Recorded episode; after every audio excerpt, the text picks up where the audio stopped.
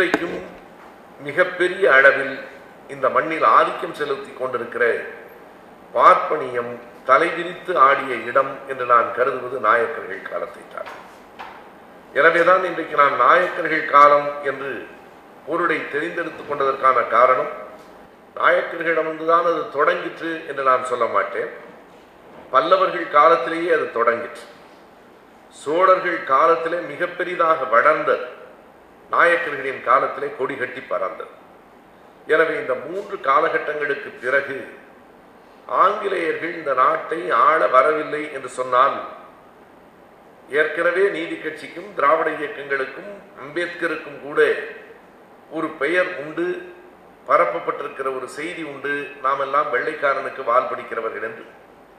இன்றைக்கு நாம் சொல்ல போகிற இந்த செய்தி அப்படி சொல்லுகிறவர்களுக்கு ஒரு மேலும் ஊக்கத்தை கூட கொடுக்கலாம். ஆனாலும் உண்மையை நான் மறுக்க முடியாது. ஒருவேளை ஆங்கிலேயர்களுடைய ஆட்சி இங்கே ஏற்படாமல் போயிருக்குமானால் நாம் இன்னமும் இரண்டு நூற்றாண்டுகள் பின்னடைவிலே தான் நின்றிருப்போம். அவன் நம் கனிவளங்களை சுரண்டினான் என்பது உண்மை, அடிமைப்படுத்தினான் என்பது உண்மை. ஆனால் எத்தனை அட்டூழியங்களை அவர்கள் நிகழ்த்தியிருந்த போதும் கல்வி கதவுகளை திறந்தவர்கள் ஐரோப்பியர்கள், உலகம் பற்றிய பார்வையை நமக்குள் கொண்டு வந்தவர்கள் அவர்கள், அறிவியல் சிந்தனையின் தொடக்கம் என்பது அந்த பத்தொன்பதாம் நூற்றாண்டு தான் என்பதை யாராலும் மறுக்க முடியாது. எனவே நம்முடைய வரலாற்றின் ஒரு பகுதி என்று சொல்லப்பட்டாலும் கூட நாயக்கர்கள் காலம் நம் வரலாற்றில் ஒரு திருப்பு மையமாக இருந்த இடம் என்பதை நாம் கவனிக்க வேண்டும். சரியாக சொன்னால் பல்லவர்கள் காலத்தில் ஏறத்தாழ ஐயாயிரம் மாணவர்கள் சமஸ்கிருதம் படித்து கொண்டிருந்தார்கள் என்பது நமக்கு கிடைக்கிற ஒரு பயணியினுடைய முதல் குறிப்பு.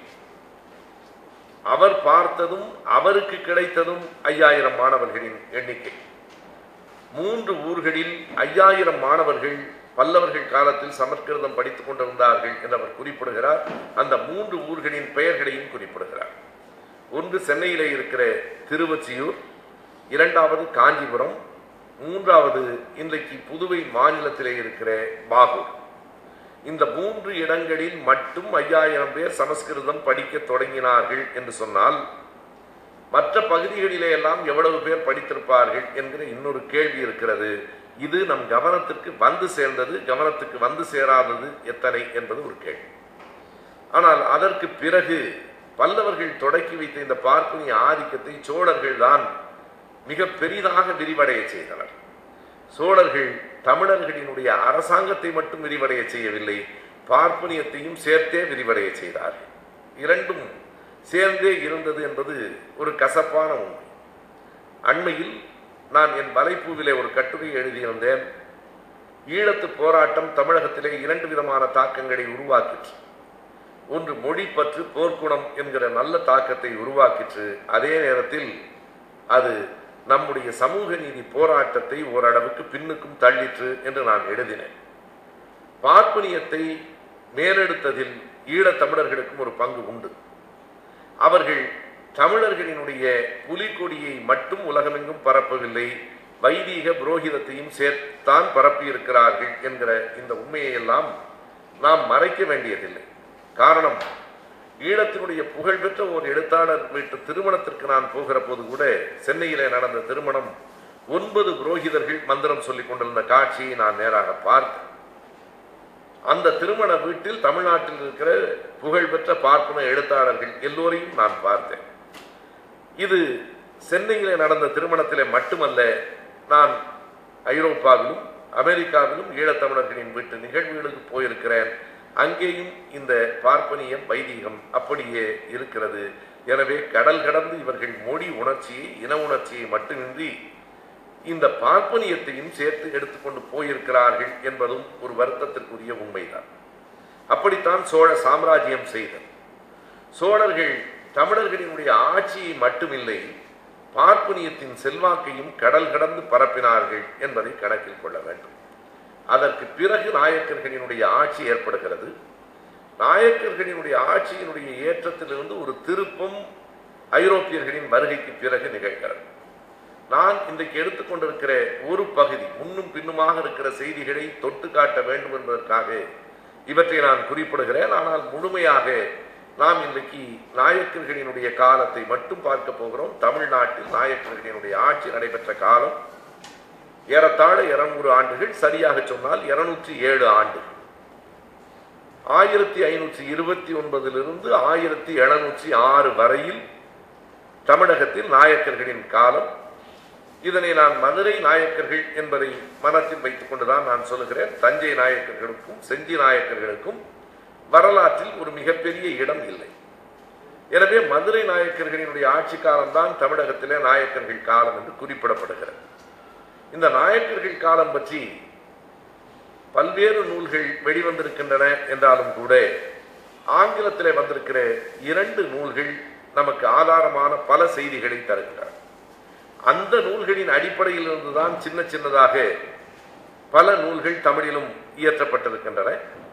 இரண்டு நூல்களை நான் குறிப்பாக சொல்ல விரும்புகிறேன். ஒன்று, அது ஆய்வேடு, முனைவர் பட்டத்திற்காக சமர்ப்பிக்கப்பட்ட ஆய்வேடு, ஆக்கி பரந்தாமனார் அவர்கள் எழுதியிருக்கிற நூல். அது நூலாகவும் வந்திருக்கிறது. A History of the Nayaks of the Madurai என்பதுதான் A History of the Nayaks of Madurai. A K Paranthamanar என்றிருக்கிற அந்த ஆய்வேடுதான் நாயக்கர்களின் காலம் பற்றிய பல செய்திகளை ஆதாரபூர்வமாக நமக்கு கொண்டு வந்த நூல். தமிழகத்தில் தமிழில் எழுதப்பட்டிருக்கிற வரலாற்றில் நாம் மிகவும் அழுத்தமாக சொல்லப்படக்கூடிய நூல்கள் என்றால் சோழன் வரலாற்றுக்கு சதாசிவ பண்டாரத்தாரின் நூல்கள் தான். கே ஏ நீலகண்ட சாஸ்திரி ஆங்கிலத்தில் எழுதியிருந்தாலும் தமிழிலே சதாசிவ பண்டாரத்தார் தான். சேர மன்னர்களின் வரலாறு என்று எடுத்துக்கொண்டால் அவ்வை துரைசாமி அவர்கள் எழுதியிருக்கிற வரலாறு தான். பல்லவர்களினுடைய வரலாறு மா ராஜமாணிக்கனார் அவர்கள் எழுதியிருக்கிற வரலாறு. அந்த வரிசையில் நாயக்கர்களினுடைய வரலாற்றை விரிவாக எழுதியிருக்கிற ஆங்கில புத்தகம். ஏனென்றால் அன்றைக்கு ஆய்வேடுகளை ஆங்கிலத்திலே தான் நீங்கள் சமர்ப்பிக்க வேண்டும். தமிழமல் அவர்களினுடைய சங்க இலக்கியம் பற்றிய ஆய்வேடு கூட ஆங்கிலத்திலே தான் இருக்கிறது. அகநானூறு புறநானூறு எல்லா கவிதைகளும் ஆங்கில எழுத்துக்களிலே தான் அங்கே காட்டப்பட்டிருக்கின்றன. இப்போது அது சங்க மரபு என்று தமிழில் மொழிபெயர்க்கப்பட்டு வெளிவந்திருக்கிறது. என்ன கொடுமை என்றால் தமிழ் இலக்கியம் பற்றி தமிழ் வரலாறு பற்றி தமிழ் அறிஞர் எழுதிய நூல் ஆங்கிலத்திலிருந்து தமிழில் மொழிபெயர்க்கப்படுகிறது. நேரடியாக தமிழில் இப்போதுதான் நாம் ஆய்வேடுகளை சமர்ப்பிக்கலாம். எனவே ஆக்கி பரந்தாமனார் அவர்களின் இந்த நூலும் ஆர் சத்யநாத ஐயர் எழுதியிருக்கிற history of the Madurai Nayaks என்கிற அந்த இரண்டு நூல்களும் தான் நான் இன்றைக்கு சொல்லப்போகிற செய்திகளுக்கும் அடிப்படை, அவைதான் ஆதாரம். இவை இரண்டையும் தாண்டி தமிழில் மொழிபெயர்க்கப்பட்டிருக்கிற இன்னொரு தமிழ் அறிஞர் அல்லது வரலாற்று அறிஞரினுடைய நூல் கே கே பிள்ளை அவர்களினுடைய நூல். கே கே பிள்ளையினுடைய தமிழக வரலாறும் பண்பாடும் என்கிற புத்தகம் என்றைக்கும் எப்போதும் நாம் பார்வையிடுவதற்கு தகுதி வாய்ந்த ஒரு நூலாக இருக்கிறது. இந்த மூன்று நூல்களும் சொல்லுகிற செய்தியின்படி இருநூற்றி ஏழு ஆண்டுகள் தமிழகத்திலே மதுரை நாயக்கர்களினுடைய ஆட்சி தொடர்ந்தது. அதற்கு பிறகுதான் இன்றைய போக்கில் நாம் கூற வேண்டுமானால் இன்னொரு தேசிய இனம், தெலுங்கு பேசுகிற மக்களினுடைய கலப்பு தமிழகத்திலே ஏற்பட தொடங்கிய காலகட்டமும் அதுதான். எப்படி இது நேர்ந்தது என்பதை பார்க்க வேண்டும். எந்த காரணத்தினால் திடீரென்று நாயக்கர்களினுடைய ஆட்சியில் கூடுதலாக பார்ப்பனியத்தின் தாக்கம் ஏற்பட்டது என்பதற்குமான வரலாற்று காரணங்களையும் நாம் ஆராய வேண்டும். முதலில் நான் இந்த வரலாற்றை இப்படி தொடங்குகிறேன். இந்த பதினாறாவது நூற்றாண்டு என்பது இன்றைக்கு நாம் இந்தியா என்று சொல்லுகிறேன், அதாவது பாகிஸ்தான் பங்களாதேஷ் இவற்றையெல்லாம் கழித்து விட்டு கூட இன்றைக்கு நாம் இந்தியா என்று சொல்லுகிற இந்த தேசத்தில், இந்த மிகப்பெரிய நாட்டின் வட பகுதியிலே முகலாய சாம்ராஜ்யம் தொடங்கிய காலம், தென்பகுதியிலே நாயக்கர்களினுடைய ஆட்சி, இரண்டுக்கும் இடைப்பட்டு ஒரு மிக பெரும் பேரரசாக இடைப்பகுதியில் விளங்கியது விஜயநகர பேரரசு. விஜயநகர பேரரசினுடைய அடிப்படையான நோக்கமே வட இந்தியாவிலே உருவாகி வளர்ந்திருக்கிற முகலாய சாம்ராஜ்யம் தெற்கே பரவி விடாமல் தடுப்பது என்பதுதான். எனவே இந்து முஸ்லீம் என்கிற அந்த எதிர்நிலை உணர்வு தோன்றியது விஜயநகர பேரரசிடமிருந்துதான். எனவே விஜயநகர பேரரசு, துங்கபத்திரை ஆற்றங்கரையின் ஓரத்திலே தொடங்கிய அந்த பேரரசு இஸ்லாமியர்களை உள்ளே வரவிடாமல் தடுத்து நின்றது என்று வரலாற்றாசிரியர்கள் மறுபடியும் எழுதுகிறார்கள். எனவே அங்கே கிருஷ்ணதேவராயன் தான் அந்த விஜயநகர பேரரசினுடைய மிக செல்வாக்குடைய மன்னனாக திகழ்ந்தவன். அவனுடைய காலம் பதினாறாம் நூற்றாண்டின் தொடக்கம். தமிழகத்திலே எப்படி தெலுங்கு பேசுகிற நாயக்கர்களினுடைய ஆட்சி ஏற்பட்டது என்றால் தமிழ் மன்னர்களே அதற்கு காரணமாக இருந்தார்கள். மாலிகாபூரை அழைத்து வந்ததும் தமிழ் மன்னர்கள் தான், நாயக்கர்களை அழைத்து வந்ததும் தமிழ் மன்னர்கள் தான். சேரனுக்கும் சோழனுக்கும் நடந்த சண்டையும் பாண்டியனுக்கும் சோழனுக்கும் நடந்த சண்டையும் பாண்டிய மன்னர்களுக்குள்ளேயே நடந்த சண்டையும் வடநாட்டிலிருந்தும் துங்கபத்திரை ஆற்றிலிருந்தும் தனக்கு ஆதரவாக அடுத்தவர்களை அழைத்து வருகிற கட்டத்திற்கு கொண்டு போய் விட்டது. நாம் நன்றாக அறிவோம், மாலிகாபூரை அழைத்து வந்தது வீரபாண்டியனும் சுந்தரபாண்டியனும் தான். இரண்டு பேருக்கும் உள்ளேயும் ஒரு மிகப்பெரிய வாரிசு உரிமை போட்டி நடைபெற்றது, நாம் அறிவோம். அது ஒரு விந்தையான வாரிசுரிமை போட்டி. முடியாட்சி நடந்து கொண்டிருந்த காலத்திலே மூத்தவனுக்குத்தான் ஆட்சி உரிமை என்பது மிக எளிய விதி. ஆனால் அன்றைக்கு எழுந்த ஒரு பெரிய போராட்டம் ஆட்சி உரிமை மூத்தவனுக்கா மூத்த மனைவியின் மகனுக்கா என்பதுதான். என்றால் அன்றைய மன்னர்கள் இன்றைய மன்னர்களும் கூட ஒரு மனைவியோடு நிற்பது இல்லை. ஆகையினாலே எப்போதும் அந்த அரசர்களுக்கான விதி நூற்றுக்கணக்கான பெண்கள் அந்த புறங்களிலே இருந்தார்கள், பட்டத்தரசியிலே இருந்து பல அரசிகள் இருந்தார்கள். மூத்த மனைவிக்கு பிறந்த மகன் வயதில் இளையவன், இரண்டாவது மனைவியின் மகன் வயதில் மூத்தவன்.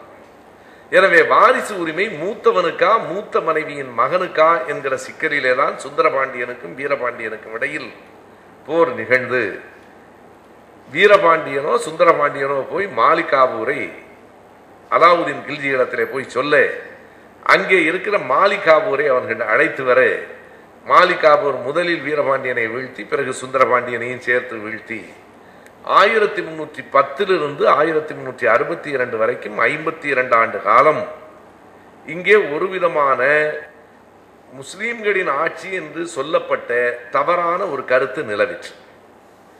மாலிகாபூர் இங்கே ஆட்சி நடத்தவில்லை என்பது ஒரு குறிப்பு. இங்கே இருந்தவர்களை அடித்து வீழ்த்தினார். ஆனால் அதை மையமாக கொண்டு இஸ்லாமிய எதிர்ப்பு என்பது வளர்க்கப்பட்டது. என்றால் அப்போதுதான் இஸ்லாமியர்களுடைய இஸ்லாம் மதத்தினுடைய பரப்புதல் இங்கே த இந்தியாவிலே தொடங்குகிறது. எனவே அந்த இடத்திலிருந்தே இஸ்லாமிய எதிர்ப்பு தொடங்கப்பட்டது. பாருங்கள், மாலிகாபூர் வந்து நம்முடைய தமிழ்நாட்டு செல்வங்களை எல்லாம் கொள்ளையடித்து போய்விட்டான் என்று திரும்ப திரும்ப சொல்லப்பட்டது. ஏறத்தாழ ஐம்பத்தி இரண்டு ஆண்டு காலம் இஸ்லாமியர்களினுடைய அங்கங்கு ஒரு தொடர்ச்சியற்ற பரவலான ஆட்சி இருந்திருக்கலாம். ஆதாரபூர்வமான செய்திகள் இன்றைக்கு வரைக்கும் கிடைக்கவில்லை.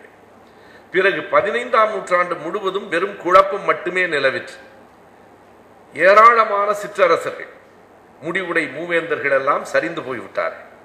பதினான்காம் நூற்றாண்டோடு தமிழ் மன்னர்களினுடைய வரலாறு முடிந்து போயிற்று. அதற்கு பிறகு இருந்தவர்களெல்லாம் சேரன் பெயரால், சோழன் பெயரால், பாண்டியன் பெயரால் குறுநில மன்னர்கள், இன்னமும் சரியாய் சொன்னால் வெறும் ஜமீன்தார்கள்.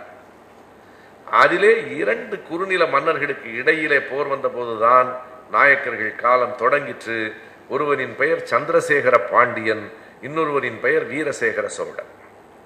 இந்த இரண்டு பேருக்கும் இடையிலே போர் நிகழ்ந்து வீரசோ சேகர சோழன் வெற்றி பெற்று பாண்டியனினுடைய பகுதியையும் கைப்பற்றி கொண்டு, இந்த இடத்திலே நாம் எதனை கவனமாக கொள்ள வேண்டும் என்றால் பாண்டியனினுடைய பாண்டிய நாடு என்று கருதிவிடக்கூடாது.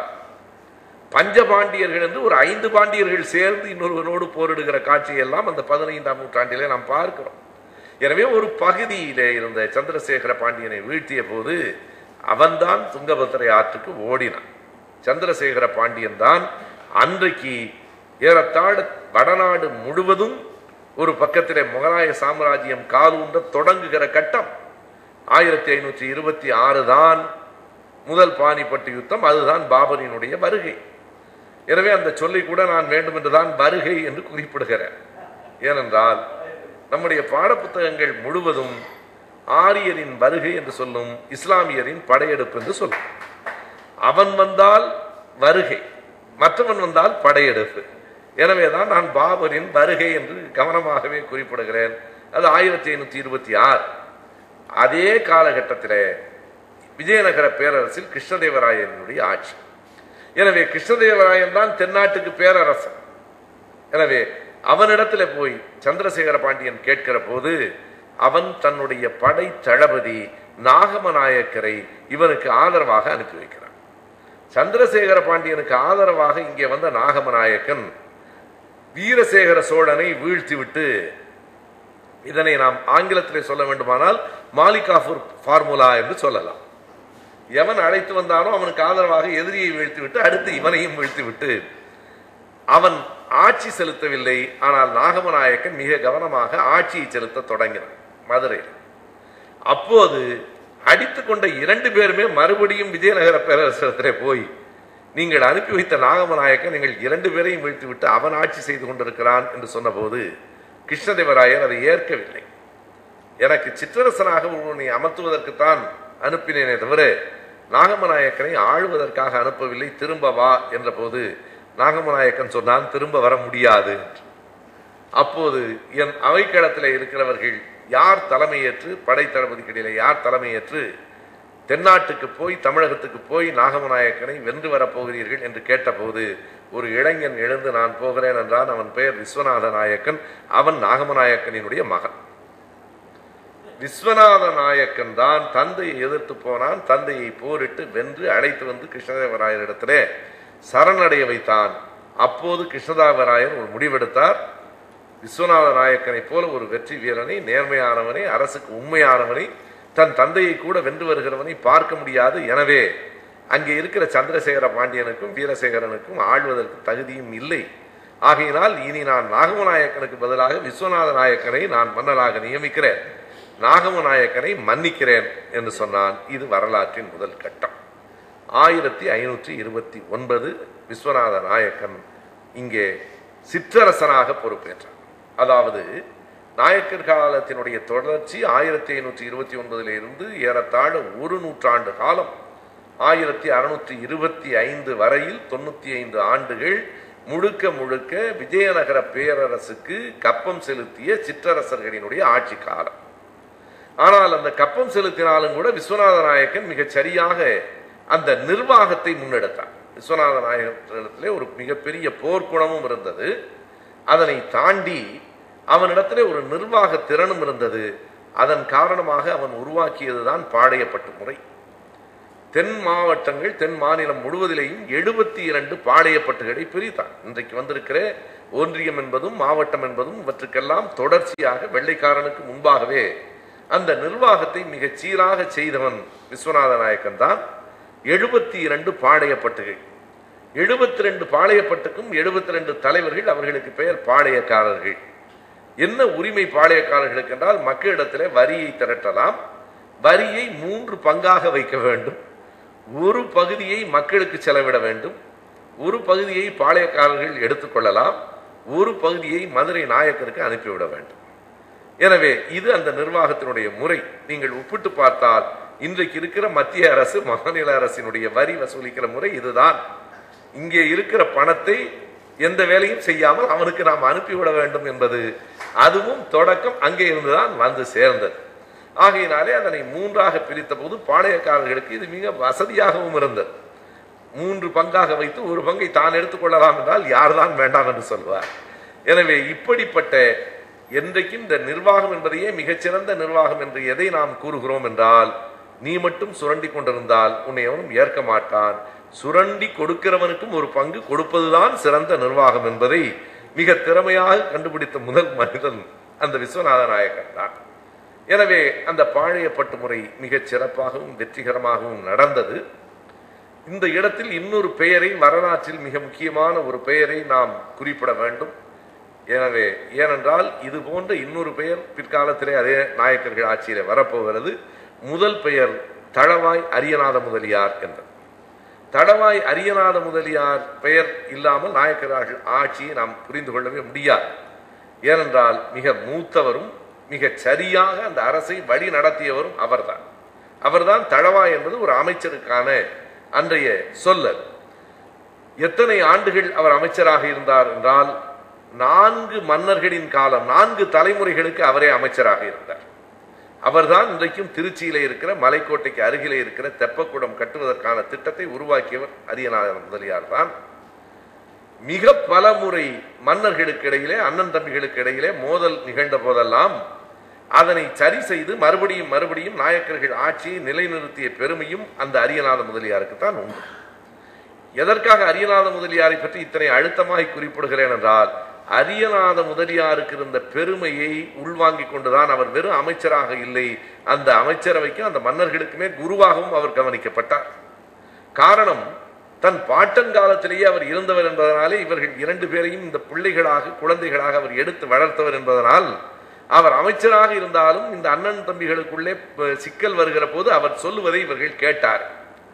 ஆகையினாலே அமைச்சன் என்பவன் மன்னனுக்கே வழிகாட்டக்கூடியவன் என்பதை மிக தெளிவாக புரிந்து கொண்டுதான் பின்னால் வந்த ராமப்பையரும் வைத்தியநாதையரும் திருமலை நாயக்கரை முழுமையாய் தங்கள் கைகளில் எடுத்துக்கொண்டார்கள்.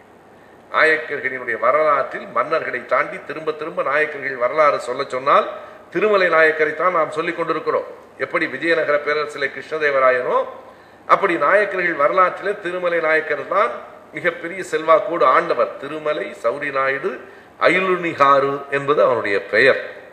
அந்த திருமலை நாயக்கர் தான் மிக புகழ்பெற்ற மன்னனாக இருந்தார். ஆனாலும் திருமலை நாயக்கன் காலத்து ஆட்சியை யார் நடத்தினார் என்றால் ராமப்பையர் என்கிற பார்ப்பனர் தான் நடத்தினார். எப்படி அங்கே அரியநாத முதலியார் இருந்தாரோ அப்படி இங்கே ராமப்பையர் அந்த இடத்துக்கு வந்து சேர்ந்தார் என்பதற்காக நான் அரியநாத முதலியாரை பற்றி குறிப்பிடுகிறேன். இந்த விஸ்வநாத நாயக்கன் காலத்தில் வரைக்கும் இருந்த அந்த ஆட்சி தன்னுடைய வலிமையை அவருக்கு பிறகு இழந்தது. கிருஷ்ணப்ப நாயக்கர் ஆட்சிக்கு வருகிற போது பாளையப்பட்டுக்காரர்கள் மிக கடுமையாக எதிர்ப்புகளை காட்டினார்கள். பாளையப்பட்டுக்காரர்கள் அனைவரும் சேர்ந்து மதுரை நாயக்கரை எதிர்த்தார்கள். எனவே ஏறத்தாழ கிருஷ்ணப்ப நாயக்கரின் காலத்திலேயே நாயக்கர் காலம் முடிந்திருக்க வேண்டும். ஆனால் கிருஷ்ணப்ப நாயக்கர் செய்த ஒரு மிகப்பெரிய செயல், விஜயநகர பேரரசினுடைய துணையை பெற்று அந்த பாளையக்காரர்களுக்கெல்லாம் தலைமை தாங்கி அந்த கிளர்ச்சியை நடத்திய தும்பிச்சி நாயக்கர் என்கிற பாளையக்காரனை கைது செய்து மற்ற அத்தனை மக்களுக்கு முன்னால் தூக்கிலிட்ட அந்த நிகழ்ச்சி இருக்கிறதே, அதை வைத்துக்கொண்டுதான் இன்றைக்கும் மரண தண்டனை என்பதை இட்ஸ் அ டிட்டரண்ட் பனிஷ்மெண்ட் என்று சொல்லுகிறார்கள். அது அச்சுறுத்துகிற தண்டனை என்று சொல்லப்படுவதற்கு காரணம் நாயக்கர்கள் கால வரலாற்றிலே இருக்கிறது. தும்பிச்சி நாயக்கனை நடுவில் பொதுவில் நிறுத்தி தூக்கில் ஏற்றிய போது மற்ற பாளையப்பட்டுக்காரர்கள் அத்தனை பேரும் அச்சப்பட்டு பயந்து போனார்கள். எனவே இப்படி பொது இடத்தில் தூக்கிலிடுவதன் மூலம் மற்றவர்களை அச்சுறுத்த முடியும். இவனை தண்டிப்பது என்பது கூட இரண்டாவது, அதன் மூலமாக மற்றவர்களை அச்சுறுத்த முடியும் என்பது கிருஷ்ணப்ப நாயக்கர் காலத்திலே அழுத்தமாக அங்கே இடம்பெற்றது. அதனுடைய விளைவாக அந்த பாளையக்காரர்கள் அத்தனை பேரும் அடங்கி போனார்கள். அதற்கு பிறகு எந்த விதமான கிளர்ச்சியும் அங்கே நடைபெறவில்லை. இது ஒரு செய்தி. பிறகு ஏன் மற்ற எல்லா நாயக்க மன்னர்களையும் விட திருமலை நாயக்கருக்கு ஒரு மிகப்பெரிய புகழ் வந்து சேர்ந்தது என்பதை நாம் கவனிக்க வேண்டும். திருமலை நாயக்கர் ஆட்சிக்கு வருகிற போது ஏறத்தாழ விஜயநகர பேரரசு தன்னுடைய கடைசி அத்தியாயத்தை எழுதி கொண்டிருக்கிறார். பதினாறாவது நூற்றாண்டில் கிருஷ்ணதேவராயன் இருக்கிற போதுதான் அதனுடைய உச்சம். ஆனால் பதினேழாம் நூற்றாண்டில் அந்த விஜயநகர பேரரசு மெல்ல மெல்ல அமிழ்ந்து கொண்டிருந்தது. அங்கே முகலாய பேரரசு வலிமை பெற்றுக் கொண்டிருந்தது. அங்கே பாபர் தொடங்கி அவருக்கு பிறகு ஹுமாயூன், அதற்கு பிறகு அக்பரினுடைய காலம். அக்பரினுடைய காலம் என்பது மேலும் மேலும் அந்த முகலாய சாம்ராஜ்யத்தை விரிவாக்கிற்று. அவுரங்கசீப் காலத்தில் ஏறத்தாழ இன்றைய இந்தியாவில் கர்நாடகத்தினுடைய முனை வரைக்கும் அந்த ஆட்சி வந்தது. ஆனால் என்ன ஒரு செய்தி என்றால், வெள்ளைக்காரன் வருகிற வரைக்கும் தமிழ்நாடு இந்தியாவோடு ஒரு முறை கூட சேர்ந்திருந்தது. இந்தியா முழுமைக்குமான ஆட்சி என்கிற ஒரு ஒற்றை ஆட்சிக்குள் இந்தியா வெள்ளைக்காரர்கள் காலம் வரைக்கும் வந்ததே. கிட்ட நெருங்கி வந்தது என்று சொன்னால் அது அவுரங்கசீபினுடைய காலம். அவுரங்கசீபினுடைய காலம் ஆயிரத்தி எழுநூத்தி ஏழில் அவர் இறந்து போகிற போது முடிந்து போகிறது. அதற்கு பிறகு ஒரு நூற்றாண்டு வரை பகதூர் ஷா போன்றவர்கள் எல்லாம் இருந்தார்கள் என்றாலும் அது மழை விட்ட பிறகு இருந்த தூவானம் தான். எனவே ஆயிரத்தி ஐநூற்றி இருபத்தி ஆறிலிருந்து ஆயிரத்தி எழுநூற்றி ஏழு வரைக்கும் தான் முகலாய சாம்ராஜ்யம் மிக வலிமையாக இருந்த நேரம். அந்த காலகட்டத்தில் விஜயநகர பேரரசு எல்லா விதமான தளர்ச்சியையும் அடைந்ததற்கு பிறகு முகலாய சாம்ராஜ்யம் உள்ளே வந்தது. திருமலை நாயக்கர் இனி நான் விஜயநகர பேரரசுக்கு கப்பம் கட்ட போவதில்லை என்று அறிவித்தார். அவனுக்கு எழுச்சி அந்த மன்னனுக்கு அந்த இடத்திலே தான். எந்த ஒரு அரசு பேரரசு ஒரு தளர்வுற்றதோ அதற்கு பிறகு இன்னொரு பேரரசு எழும். என்றைக்கும் இரண்டு பேர் மிக கனமான எதிரிகளாக இருக்கிறார்கள் என்றால் இருவரில் ஒருவர் ஓய்ந்ததற்கு பிறகு இவன் தான் என்று எண்ணவே முடியாது. மூன்றாம் அவன் அப்போது சரியாய் வந்து இரண்டாம் இடத்துக்கு வந்து சேருவான். ஆயினாலே இது ஒரு அரசியலினுடைய வரலாற்றினுடைய இயற்கையான பாடம். எனவே திருமலை நாயக்கருக்கு அப்படி ஒரு வாய்ப்பு அமைந்தது.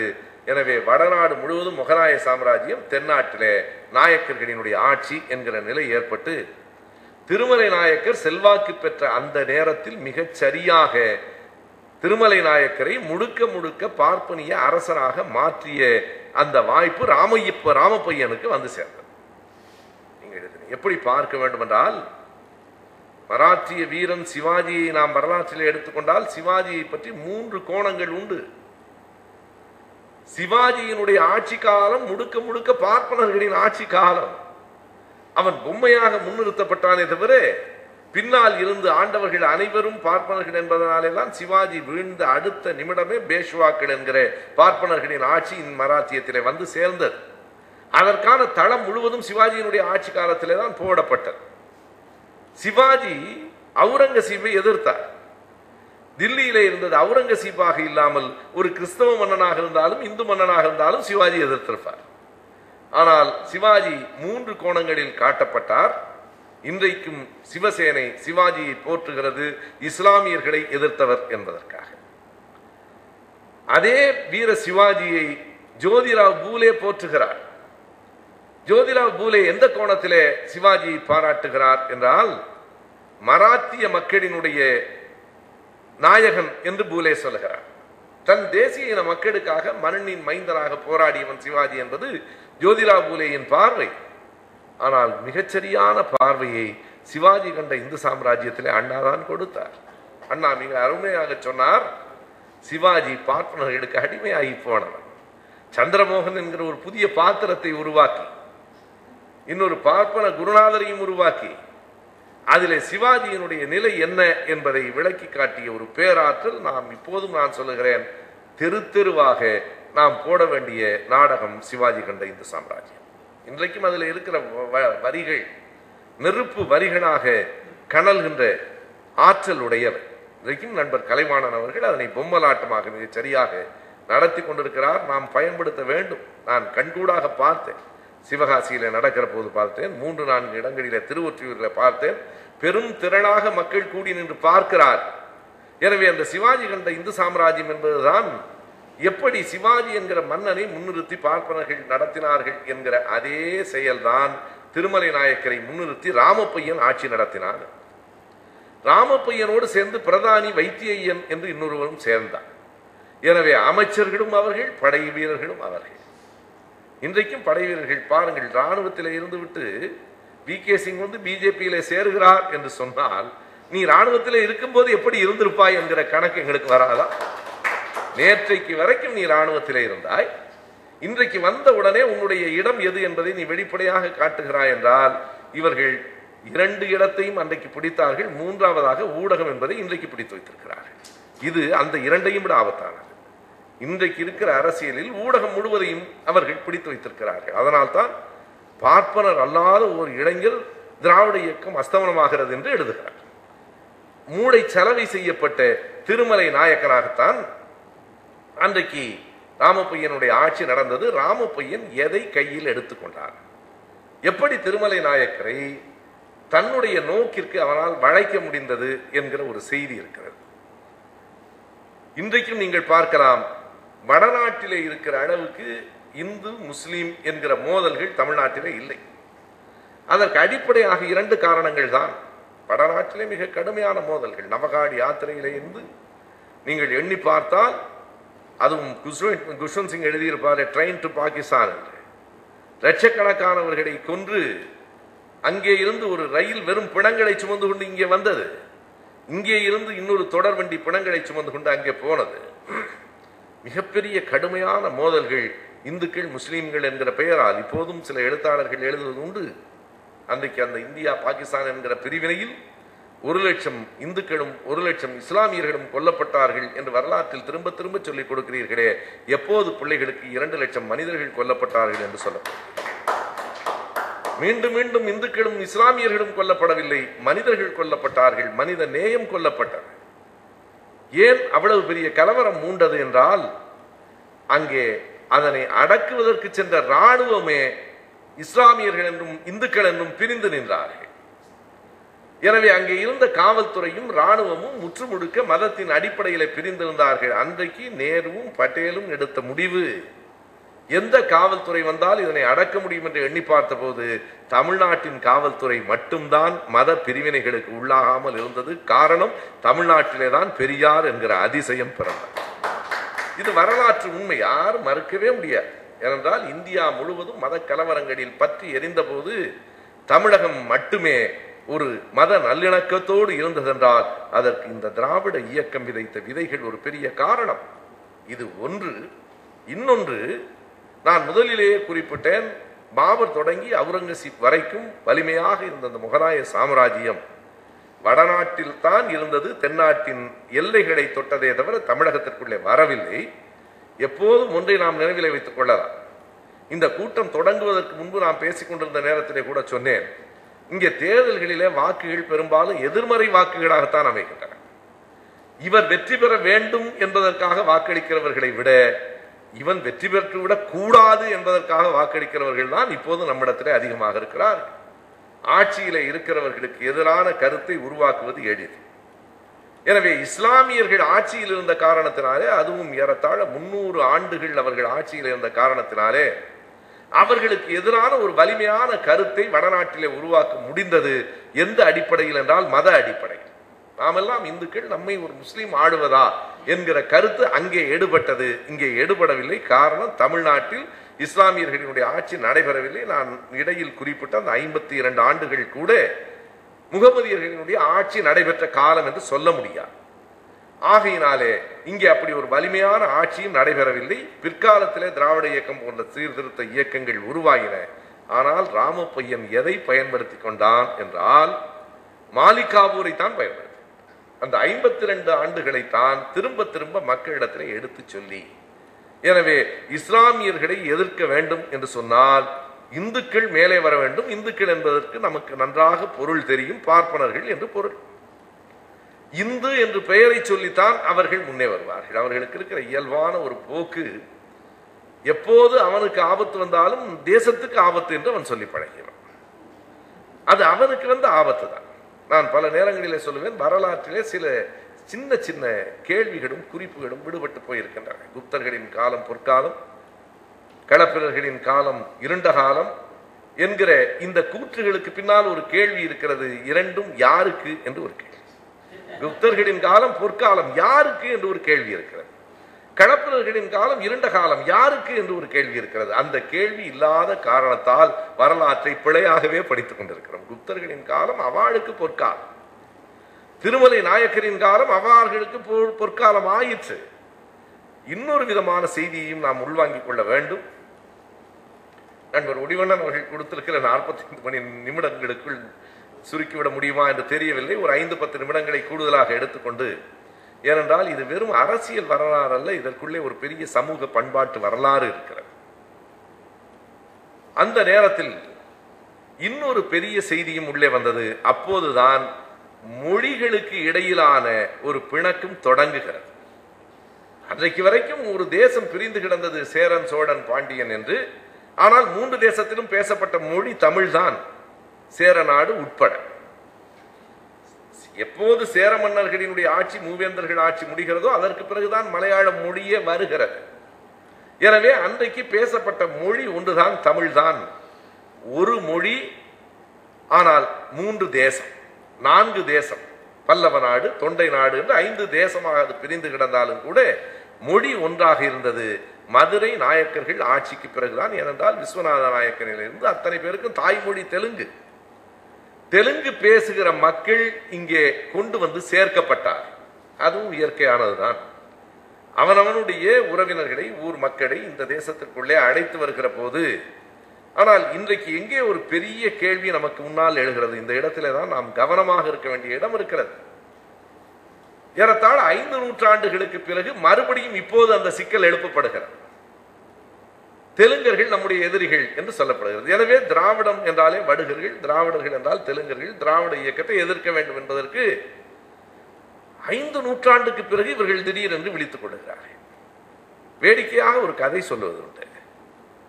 ஒருவனை பார்த்து இன்னொருவன் தேவாங்க என்று திட்டினான். ஆனால் அன்றைக்கு அவன் எதுவுமே சொல்லாமல் போய்விட்டான். மூன்று மாதத்துக்கு பிறகு ஒரு நாள் வந்து எப்படி என்னை தேவாங்க என்று சொல்லலாம் என்று அவனை திருப்பி அடித்தான். அவன் கேட்டான், நான் மூன்று மாதத்துக்கு முன்னால் அல்லவா சொன்னேன், அதற்கு ஏன் இப்போது அடிக்கிறாய் என்று. இவன் சொன்னான், நான் தேவாங்கை நேற்று தான் பார்த்தேன். அவன் சொன்ன போது இவனுக்கு தேவாங்க எப்படி இருக்கும் என்று தெரியாது. ஐந்து நூற்றாண்டுகளுக்கு பிறகு அரசியல் காரணங்களுக்காக தமிழ் தெலுங்கு சிக்கல் இப்போது எதற்காக முன்னெடுக்கப்படுகிறது என்றால் ஒன்றை நாம் கவனிக்க வேண்டும். திராவிட இயக்கம் பார்ப்பனர்களை வெளியே நிறுத்தி மலையாளம் தெலுங்கு பேசுகிற மக்களை உள்ளே நிறுத்திற்று. இவர்கள் தெலுங்கு பேசுகிற மக்களை எதிரில் நிறுத்தி பார்ப்பனர்களை உள்ளே சேர்க்க முயல்கிறார்கள். திராவிட இயக்கம் இஸ்லாமியர்களை கிறிஸ்தவர்களை உள்ளே நிறுத்தி பார்ப்பனர்களை ஆரியர்களை எதிரே நிறுத்திற்று. இவர்கள் இஸ்லாமியர்களை எதிரிகளாக காட்டி பார்ப்பனர்களை உள்ளே நிறுத்த பார்க்கிறார்கள். எனவே திராவிட இயக்க எதிர்ப்பு என்பது எல்லா வகையிலும் ஒரு பார்ப்பன ஆதாரம். அதற்கு எது அடிப்படையாக அவர்களுக்கு பயன்படுகிறது என்றால் இந்த நாயக்கர்களின் கால வரலாற்றை நாம் புரிந்து கொண்டால் தான் முடியும். நாயக்கர்கள் காலத்தில் தெலுங்கு வந்தது. ஆனால் உண்மை என்ன என்றால் நாயக்கர்கள் தெலுங்கர்கள் ஆண்டார்களே தவிர அவர்களை ஆட்டி வைத்தவர்கள் பார்ப்பனர்கள் என்கிற வரலாற்று உண்மையை இவர்கள் மறைக்கிறார்கள். அப்படி பார்ப்பனர்கள் ஆட்டி வைத்த காரணத்தினாலே தான் தீபாவளி என்கிற பண்டிகை அவர்கள் காலத்துக்கு பிறகு திருமலை நாயக்கன் காலத்திற்கு பிறகு வந்த ஒரு உபயம்தான் அந்த தீபாவளி. இயல்பாக இங்கே ஒரு விழா இருந்தது, அது கார்த்திகை ஒளி திருவிழா. அதற்கும் புராண கதைகளை சேர்த்து இன்றைக்கு கார்த்திகை தீபம் என்பது இன்னொரு புராண விழாவாகிவிட்டது. நாம் இன்னமும் கொஞ்சம் அயர்ந்து போனால் பொங்கல் சங்கராந்தியாக நிறுவப்படும். பொங்கலுக்கும் புராண கதை சொல்லப்பட்டு விட்டது இல்லையா? எனவே கார்த்திகை ஒளி என்பது நான் பல கூட்டங்களிலே சொல்லியிருக்கிறேன். பருவ மாற்றங்களின் போதுதான் நாம் விழா எடுத்திருக்கிறோம். கோடை வருகிற போது ஒரு விழா, இளவேனில் வருகிற போது ஒரு விழா, ஆடி மாதம் மழை பெய்கிற போது ஒரு விழா, மழைக்காலம் முடிந்து பனிக்காலம் தொடங்குகிற போது ஒரு விழா. இதில் இருக்கிற ஒரு பெரிய செய்தி, ஆடி வெள்ளம் ஓடி வருகிற அழகில் புது வெள்ளம் வருகிற போது ஆடி பதினெட்டை கொண்டாடியது இயல்பு. அறுவடை காலத்தை, இளவேனில் காலத்தை, தை மாதத்தை கொண்டாடியது ஒரு மகிழ்ச்சியான ஒரு நிகழ்வு. பனிக்காலம் வருவதை கொண்டாடியது கூட இயல்பு. கோடை காலத்தை உலகத்தில் எவனாவது கொண்டாடி இருக்கிறானா? ஏன் நாம் கோடையையும் கொண்டாடி இருக்கிறோம் என்றால் வாழ்க்கை என்றால் கோடையும் சேர்த்துத்தான். திருமண வீட்டிலே வாழ்த்துகிற போது கூட இனி எப்போதும் இன்பம்தான் என்று சொல்வது பொய்யான வாழ்த்து. துன்பம் வந்தாலும் எதிர்கொள்ள தயாராகுங்கள் என்று சொல்லுவது பகுத்தறிவு. எனவே மிக அழுத்தமான ஒரு பகுத்தறிவு சிந்தனையோடு தான் கோடையையும் சேர்த்து வரவேற்க பழகியிருந்த தமிழன் மழைக்காலம் முடிந்து இருட்டு தொடங்குகிறது பனிக்காலத்தில். பனிக்காலம் வந்ததற்கு பிறகு நாள் பொழுது குறைவு, இரவு பொழுது கூடுதல். எனவேதான் விளக்கேற்றி வைப்பது, வேறொன்றும் அல்ல. ஆனால் என்ன நடந்தது என்றால் தீபாவளி என்பதும் வடநாட்டில் அப்படிப்பட்ட ஒரு பண்டிகை தான், மழைக்காலத்தின் தொடக்கம். ஆனால் வடநாட்டில் மழைக்காலம் நமக்கு முன்பாகவே முடிந்துவிடும். பனிக்காலம் அவர்களுக்கு விரைவில் தொடங்கும், நமக்கு ஒரு மாதத்திற்கு முன்பு தொடங்கும். எனவேதான் தீபாவளிக்கு பிறகு ஒரு மாதத்துக்கு பிறகு கார்த்திகை வருகிறது. இவன் என்ன கணக்கு வைத்திருக்கிறான் என்றால் வெடி வெடிப்பதற்கு தீபாவளியிலிருந்து கார்த்திகை வரைக்கும் வெடிக்கலாம். அது அவனுக்கு மழைக்காலம் முடிந்து போன நாள், கார்த்திகை நமக்கு மழைக்காலம் முடிந்து போகிற நாள்.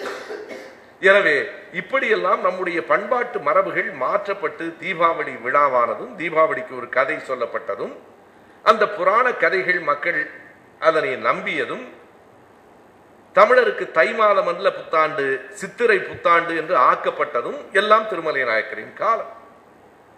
இன்னமும் நாம் பல செய்திகளை ஆராய்ந்து பார்க்க வேண்டும். நம்முடைய உண்மையான நிலையிலே இருந்து அதனை நோக்க வேண்டும் என்று சொன்னால் பழைய இலக்கியங்களில் ஆவணி புத்தாண்டாகவும் கொண்டாடப்பட்டது.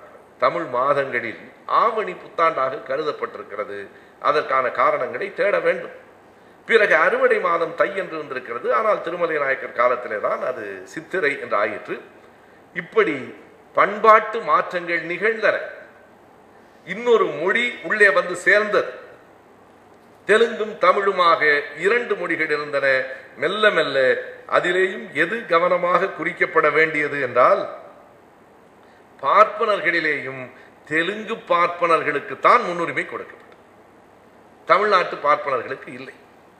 அது எது வரைக்கும் தொடர்ந்தது என்றால் நம்முடைய சிலம்பு செல்வர் மாப்போசி அவர்களின் வீட்டு திருமணம் வரைக்கும் தொடர்ந்தது. மாப்போசி அவர்கள் ராஜாஜிக்கு அழைப்பு கொடுப்பதற்காக, தன்னுடைய மகன் திருமணத்திற்கு அழைப்பு கொடுப்பதற்காக போகிறார். இந்த செய்தியை நான் எங்கே இருந்து எடுக்கிறேன்? மாப்போசியினுடைய வாழ்க்கை வரலாற்றிலிருந்து எடுக்கிறேன்.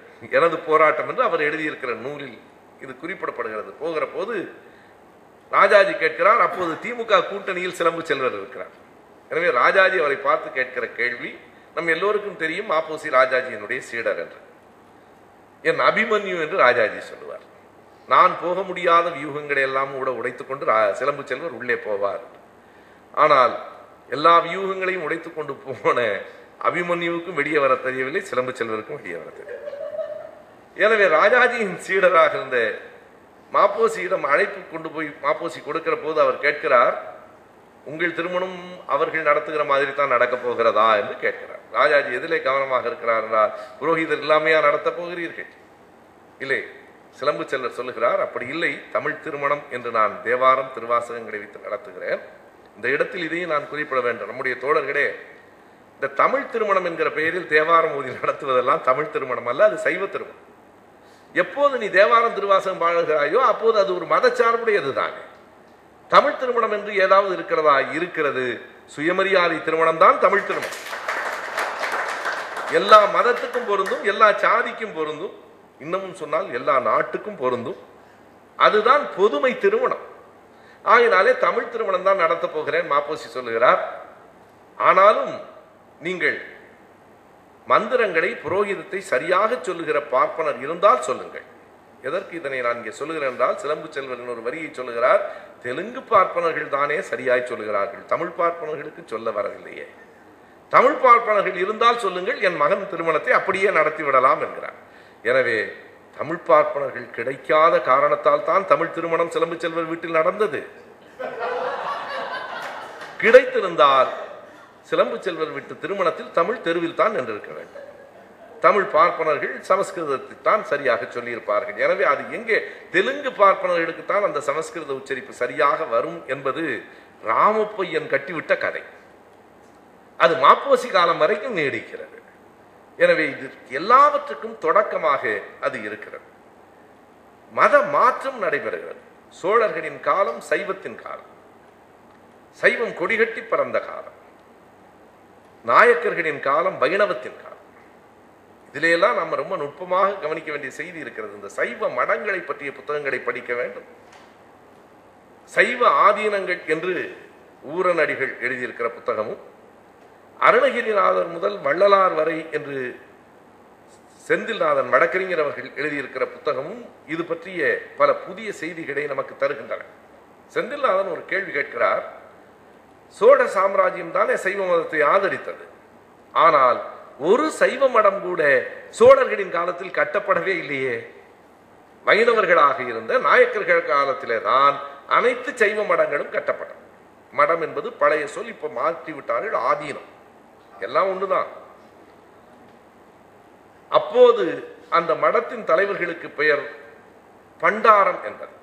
பண்டாரம் என்பது ஒரு நல்ல சொல், இன்றைக்கு அது கேலிக்கான சொல்லாக மாறி இருக்கிறது. பண்டாரம் என்றால் பழைய சொத்துக்களை பாதுகாக்கிறோம். பண்டு என்கிற சொல்லிலிருந்துதான் பாண்டியன் என்கிற சொல்லே வருகிறது. அதனாலே தான் பழையனவற்றை ஆராய்கிறவர்களுக்கு முன்பு பிஹெச்டி பட்டம் வாங்கினால் பண்டாரகர் என்று சொல்லிக் கொண்டிருந்தார்கள். இந்த பெயர் பிடிக்காமல் பல பேர் அதை வேண்டாம் என்று இப்போது முனைவர் என்று நாங்கள் மாற்றிக் கொண்டிருக்கோம். அது பேர் முனைவரும் வேண்டாம் என்று டாக்டர் என்று தான் பல பேர் சொல்லுகிறார். என் நண்பர் ஒருவர் முனைவர் பட்டம் பெற்ற உடனே வீட்டில் பெரிதாக டாக்டர் என்று போட்டு அவருடைய பெயரையும் போட்டு வைத்ததற்கு பிறகு மறுநாள் காலையில் ஒரு அம்மா வந்து குழந்தைக்கு காய்ச்சல் என்று தூக்கி கொண்டு, அதற்கு நான் என்ன செய்வதுன்னு இவர் கேட்டார். டாக்டர் போட்டிங்களா, ஒரு ஊசி போடுங்க ஐயான நம்ம சொல். எனவே அந்த பண்டாரம் என்கிற சொல் இப்போது சன்னிதானம் என்றும் மகா சன்னிதானம் என்றும் மாற்றப்பட்டது. அதுதான்.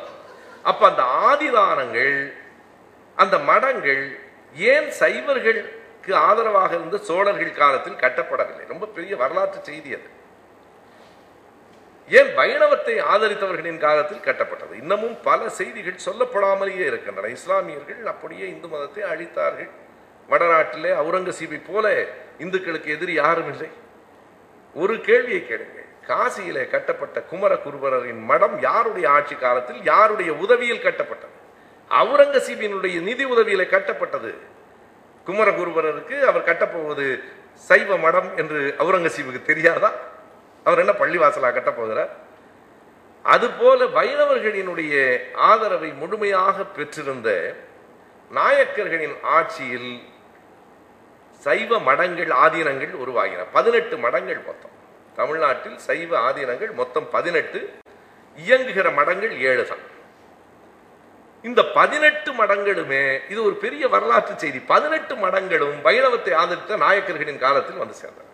என்ன காரணம் என்றால், இதுதான் இப்போது நான் சொல்ல போகிற செய்தி தான் மிகப்பெரியது. இந்த செய்தியை நான் படித்திருக்கிறேன், பேசியிருக்கிறேன். ஆனால் நம் பொது உடைமை கட்சியில் இருக்கிற தோழர் செந்தில் நாதனும் அதை சொல்லி இருக்கிற போது பெரும் மகிழ்ச்சியாக இருக்கிறது. ஏன்னா கம்யூனிஸ்டுகள் இந்த உண்மையை சொல்ல மாட்டாங்க.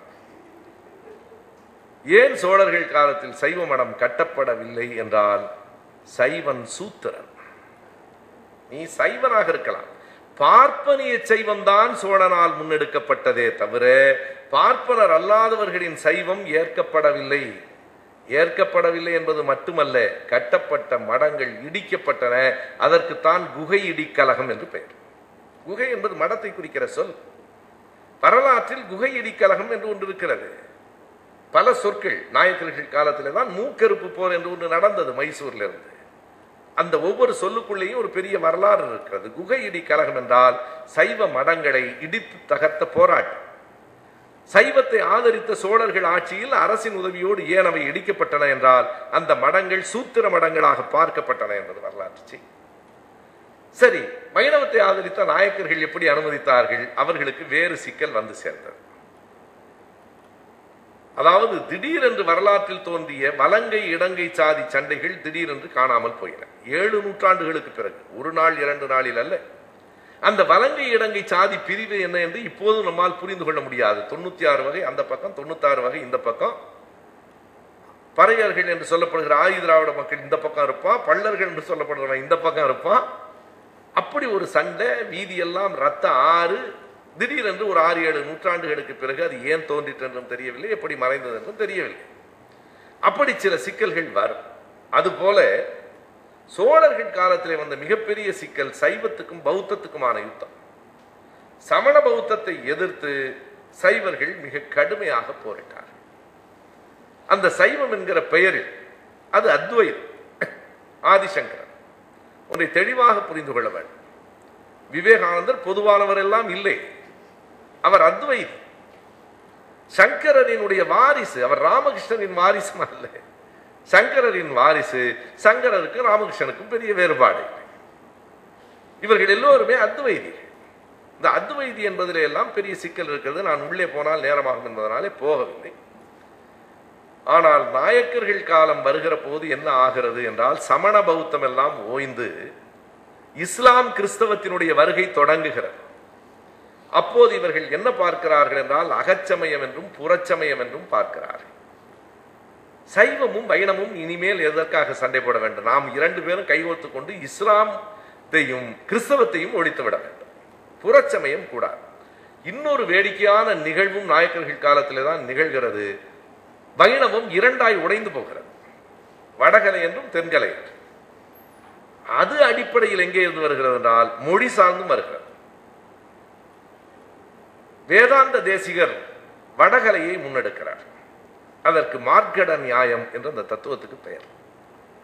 மணவாள மாமுனிகள் தென்கலையை முன்னெடுக்கிறார். இதற்கு மார்ஜால நியாயம் என்று பெயர். இந்த மார்க்கடம் மார்ஜாலம் எல்லாம் இந்த வார்த்தைகள் நம்மளை ரொம்ப அச்சுறுத்துகின்றன. என்னன்னு புரியாம ஏதோ தத்துவம், ஒரு இழவும் இல்லை. மார்க்கடம்னா குரங்கு, மார்ஜாலம்னா பூனை. இதை சொல்லிட்டா நமக்கு சட்டுன்னு புரிஞ்சிருங்கிறது தான். எத்தனை ஆண்டுகளாக புத்தருக்கு போதி மரத்தின் கீழ் ஞானம் வந்ததுன்னு சொல்லிக்கிட்டே இருந்தான். நான் போதி மரம் எங்க, அதை ஒரு தரம் பார்த்தேன். நம்ம ஊர் அரச மரம் சொன்னா எல்லாரும் புரியுமா இல்லையா? புரிஞ்சிடக்கூடாதுன்னு தானே கவனமா. மார்க்கடம் என்றால் குரங்கு. குரங்குகளை நாம் கவனித்திருக்கிறோம். குரங்கு குட்டிகள் தாயின் வயிற்றை கவ்வி பிடித்து கொண்டிருக்கும்.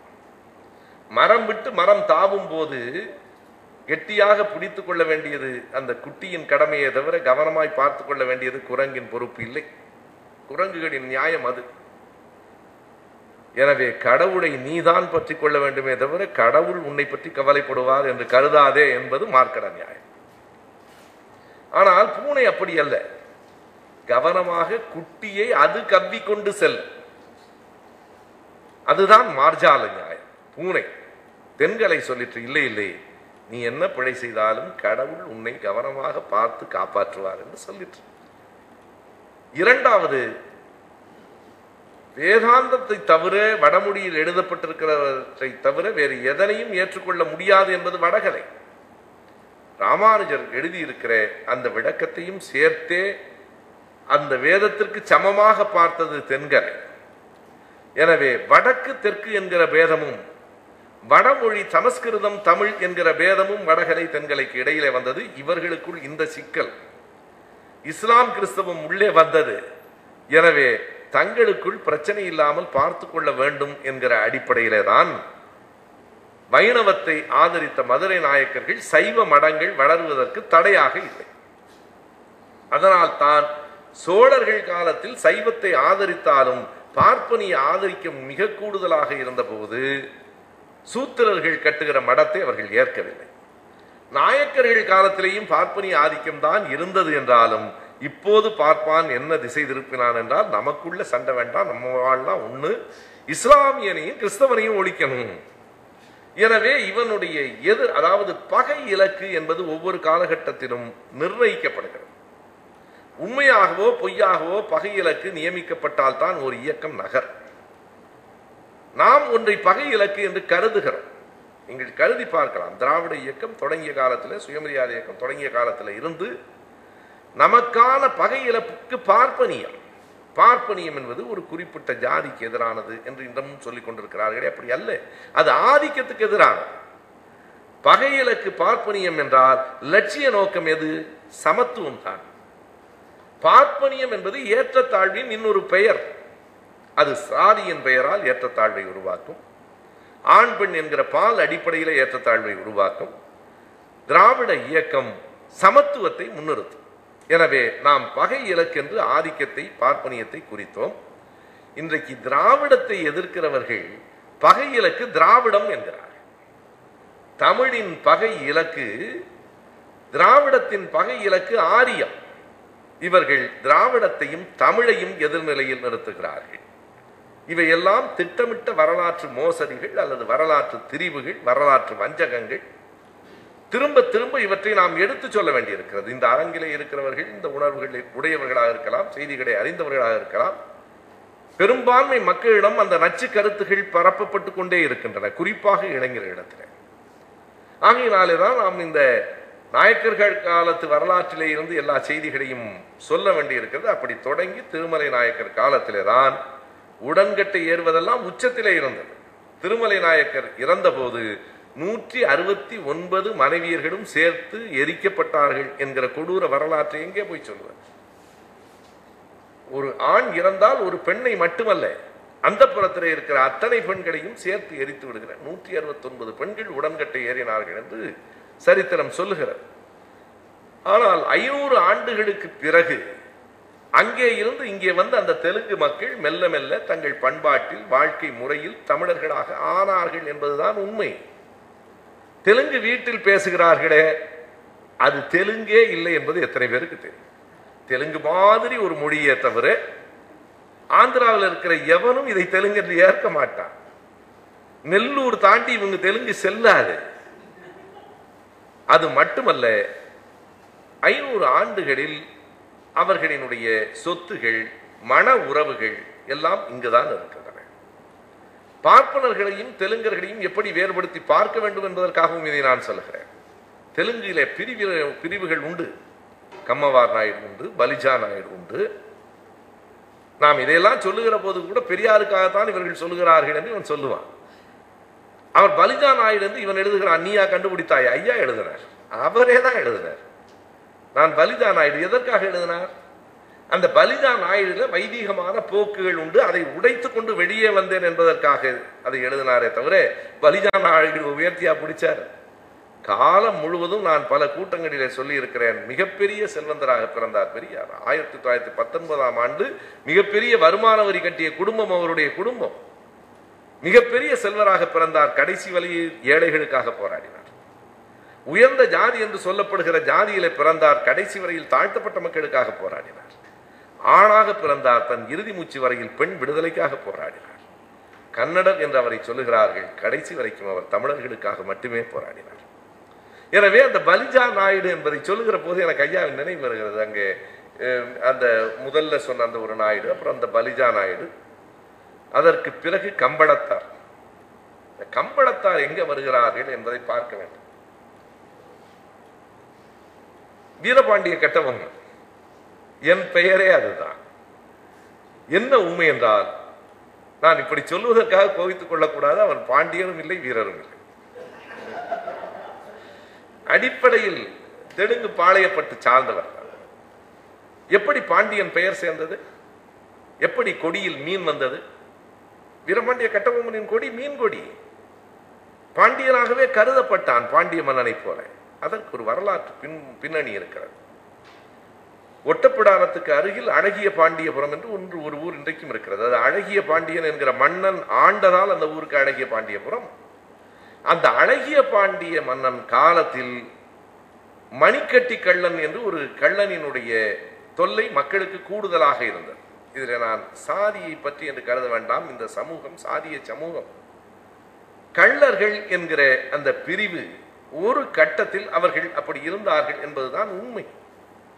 எனவே இன்றைக்கு முக்குலத்தோர் என்று சொல்லிக் கொள்கிறார்களே தவிர, இந்த அரங்கிலும் இருக்கலாம் வெளியிலும் இருக்கலாம், ஒரு கேள்விக்கு விடை சொல்ல சொல்லுங்கள். முக்குலத்தோர் தானே? பெண் கொடுத்து எடுத்துக்குவீங்களா? அகமுடையா தன் வீட்டு பெண்ணை கள்ளர் வீட்டு பெண்ணுக்கு கொடுக்க தயாரா? அப்புறம் என்ன நீ முக்குலத்தோர்? ஓட்டுக்கா? அதாவது எல்லாம் அதுக்கு மட்டும்தான். திரும்ப திரும்ப நீங்கள் இப்போது எண்ணி பாருங்கள். கோயிலுக்குள்ளே நான் நுழையக்கூடாது, நான் தாழ்த்தப்பட்டவன். வாக்குச்சாவடிக்குள்ளே நுழையலாமாடா? வாக்குச்சாவடிக்குள்ளே என் ஓட்டு தான் முதல்ல உனக்கு வேணும். ஏன் வெளியே நிறுத்த? கோயிலுக்குள் மட்டும் என்னை வெளியே நிறுத்துகிறாயே, வாக்குச்சாவடிக்கு வா வா என்று அழைக்கிறாயே, உன்னுடைய தீண்டாமை எவ்வளவு போலியானது, பொய்யானது. எதுக்காக நீ தாழ்த்தப்பட்டவனையும் சேர்த்து இந்து கணக்கு சொல்ற? இந்துக்களினுடைய மக்கள் தொகை கணக்கு கூடுதலா வரணுங்கிறதுக்கு தானே. அதனால்தான் ஜோதிராவ் பூலேயிலிருந்து அம்பேத்கர்லேருந்து நாங்கள் இந்துக்கள் இல்லை என்று அறிவித்தோம். இப்போ நான் மீண்டும் இந்த செய்திக்கு வந்துவிடுறேன். ஏன்னா உன்னை தொடுகிற போது கமவார் நாயுடு, பலிஜா நாயுடு, இந்த கம்பளத்தார், பாண்டியன் வேற ஒன்றும் இல்லை. அழகிய பாண்டியன் என்கிற மன்னன் அந்த மணிக்கட்டி கண்ணனை எதிர்த்து போராடுவதற்கு ஒரு தெலுங்கிலே இருந்து வந்த அந்த நாயக்கர் பரம்பரையை சார்ந்த கட்டபொம்மு என்கிற ஒருவன் அந்த மணிக்கட்டி கண்ணனை அடக்கிறான். அந்த கட்டபொம்முவை அழகிய பாண்டியன் குழந்தை இல்லாத காரணத்தால் தன்னுடைய தத்து பிள்ளையாக எடுத்துக்கொண்டு, நீயே இந்த வாரிசை, இந்த பாளையப்பட்டை பாஞ்சாலங்குறிச்சிக்கு நீயே ஆளுநனாக இரு, உன் பெயரோடு என் பாண்டியன் பெயரையும் சேர்த்து வைத்துக்கொள், என் கொடியையும் வைத்துக்கொள் என்று சொன்னதனாலே தான் கடைசி வரைக்கும் வீரபாண்டிய கட்டபொம்மன் என்று கட்டபொம்மனுக்கு எந்த தொடர்பும் இல்லாமல் ஜக்கம்மா என்கிற குலதெய்வத்தை வழிபடுகிற கம்பள நாயக்கர், கம்பளத்தார் என்று சொல்லுவார். அவர்களுக்கும் தமிழுக்கும் தொடர்பு இல்லை. அந்த குடுகுடுப்பை ஆற்றுகிற இன்றைக்கும் நீங்கள் அந்த நாயக்கர்கள் வீட்டிலையும் கூட ஜாதியை உருவாக்கணும்னா உண்மையாக ஒரு விதத்தில் பெரிய புத்தியாளர்கள்.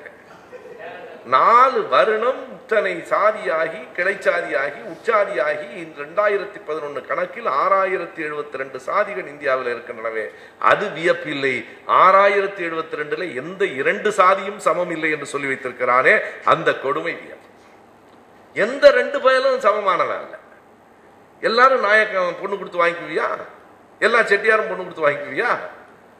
கம்மவார் நாயுடு, கம்பளத்தார் நாயுடு வீட்டினுடைய வாசலை கூட மிதிக்க மாட்டான். கம்பளத்தார் நாயக்கனை அவ்வளவு குறைவாக கருதுவான்.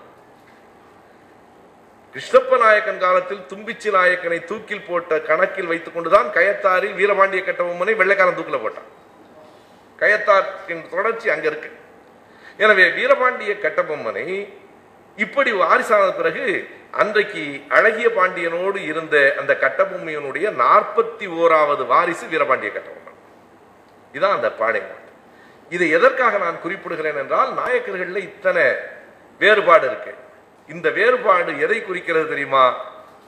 தெலுங்கு பேசுகிற மக்கள்ல நாயுடுவானாலும் நாயக்காரனாலும், வட மாவட்டங்கள்ல நாயுடு, அங்க நாயக்கர். ஓசி உண்டு, பிசி உண்டு, எம்பிசி உண்டு, எஸ்சி உண்டு. எஸ்டி இல்லை, ஒட்டர்கள் எஸ்சி. எந்த பாப்பான்லையாவது பிசி உண்டா? எம்பிசி உண்டா? பொருளாதார அடிப்படையில் எவ்வளவு வேறுபட்டிருந்தாலும் அத்தனை பாப்பானும் ஓசிதானே. எனவே எதற்காக என்றால், நாங்கள் ஏன் பார்ப்பனனை எதிர்க்கிறோம் என்றால், பார்ப்பனன் ஆதிக்க சக்தி. தெலுங்கு பேசுற அத்தனை பேர் ஆதிக்க சக்தி இல்லை, கம்மவார் நாயுடு ஆதிக்க சக்தி. நான் எதிர்க்கிறேன். ஒட்டர்கள் என் சொந்த சகோதரன், அருந்ததியர் என் சகோதரன். இதுதான் அடிப்படையான இந்த பார்வை நமக்கு எங்கே இருந்து கிடைக்கும் என்றால், ஈரோட்டு கண்ணாடி எவனுக்கு கிடைத்ததோ அவனுக்கு மட்டும்தான் கிடைக்கும். தெலுங்குல அருந்ததியர்கள் என் நாட்டை சுரண்டலை, என் நாட்டை சுத்தம் பண்றான். அதையே, அந்த கொடுமையை நிறுத்த வேண்டும் என்றுதான் நாம் சொல்றோம். இயந்திரங்கள் செய்ய வேண்டிய கழிவுகளை தூய்மைப்படுத்தும் வேலையை நம் சொந்த சகோதரர்கள் செய்வதை அனுமதிக்க கூடாது. எனவே அருந்ததியனை உன் உறவினனாகவும் கம்மவார் நாயுடுவை ஆதிக்க சக்தியாகவும் பார்க்கிற பார்வை திராவிட இயக்கத்தின் பார்வை. அத்தனை பேரையும் ஒட்டுமொத்தமாக தெலுங்கனா பார்க்கிற பார்வை புதிதாக வந்திருக்கிற பல தமிழர்களின் பார்வை. எனவே இந்த வரலாற்றை உள்வாங்கிக் கொள்வதற்கு நமக்கு திருமலை நாயக்கரின் வரலாறு தான் உதவுகிறது. எனவே இந்த ஐநூறு ஆண்டுகளில் எப்படி பார்க்க வேண்டும் ஒருவனை, தேசிய இனம் என்று எப்படி முடிவு செய்வது? இவன் ஐநூறு ஆண்டு அங்கே பழகியாச்சு, அப்ப அவன் பாப்பான் ரெண்டாயிரத்தி ஐநூறு ஆண்டுக்கு முன்னாடி வந்தானே, ஏன் அவனை வெறுக்கிறீர்கள் என்று அடுத்த கேள்வி கேட்கிறார்கள். ஐநூறு ஆண்டுகள் தான் ஆகின்றன என்றாலும் இவன் பேசுகிற மொழியிலிருந்து, இவனிடத்திலே இருக்கிற பல பிரிவுகளிலே இருந்து பல நிலைகள் இருக்கின்றன. அவன் பேசுவது வீட்டுக்குள்ளே தெலுங்கு மாதிரி ஒரு மொழி பேசினாலும் அவன் சமூக மொழி தமிழ். இவன் சமூக மொழியை கூட அவாள் இவாள் நேற்றுக்கு இன்னைக்கு ஆத்துக்குன்னு தான் இன்னைக்கு வரைக்கும் நீ பிரித்து பேசுற. மன உறவுகளை கொண்டு, சொத்துக்களை கொண்டு, வாழ்க்கையின் பண்பாட்டை கொண்டு, ஏற்றுக்கொண்டிருக்கிற பண்பாட்டு முறைகளை கொண்டு நாம் இவனை ஏற்கிறோம். இன்றைக்கும் மனசுக்குள் தாய்மொழி சமஸ்கிருதம்னு தானே நீ நினைச்சிட்டு இருக்கிற. சமஸ்கிருதத்தில் பத்திரிக்கை நடத்து, சமஸ்கிருதம் தான் அவ்வளவு உயர்வான மொழிங்கிறீ, துக்ளக்க அடுத்த வாரத்துலேருந்து சமஸ்கிருதத்தில் கொண்டு வா. பிழைக்கிறதுக்கு பணத்துக்கு எங்க காசு? எனவே இந்த செய்திகளை எல்லாம் நாம் உள்வாங்கிக் கொண்டால் இந்த திரிவுகள் எப்படி வருகின்றன. நாயக்கர்கள் காலத்திலே மிக மோசமான வைதீகம் பரவிய காலம் என்றால் பின்னால் இருந்த ராமப்பையனை விட்டுவிட்டு திருமலை நாயக்கனை மட்டும் முன்னிறுத்த முடியாது. பார்ப்பனி ஆதிக்கத்துக்கு வீர சிவாஜியே உள்ளாகி போன பிறகு திருமலை நாயக்கனை மாத்திரம் ஒரு வீர சிவாஜி தான், அவனை நீங்க மறுக்க முடியாது. அவனுடைய போர்க்களத்தின் நுணுக்கங்கள், அவனுடைய வாழ் வலிமை மராட்டியத்தை மீட்டது, மீட்டு கொண்டு வந்து பார்ப்பான் காலில் போட்டுச்சு. அதான் அந்த சோகம். அதை தெளிவாக எடுத்து சொன்னவர் அறிஞர் அண்ணா அவர்கள் தான். எனவே திராவிட இயக்க பார்வையில் நான் சொல்லியிருக்கிற இந்த செய்திகள் எல்லாம் கூட மறுக்கிறவர்கள் மறுக்கலாம். ஆனால் ஒன்று உறுதி, என்னுடைய கோணத்தில் விமர்சனங்களை நான் வைத்திருக்கிறேன். ஒரு வரலாற்று செய்தியை கூட நான் மாற்ற, வரலாற்று உண்மைகள் செய்தி பிழை எதையும் நான் முன்னெடுக்கவில்லை. என் பார்வை இது இது திராவிட இயக்க பார்வை. இது எங்கள் ஐயா பெரியார் கற்றுத் தந்த பார்வை. ஒரு வரலாற்றை எப்படி பார்க்க வேண்டும் என்று நாங்கள் கற்றுக்கொண்டிருக்கிற பார்வை. வாய்ப்புக்கு நன்றி, வணக்கம்.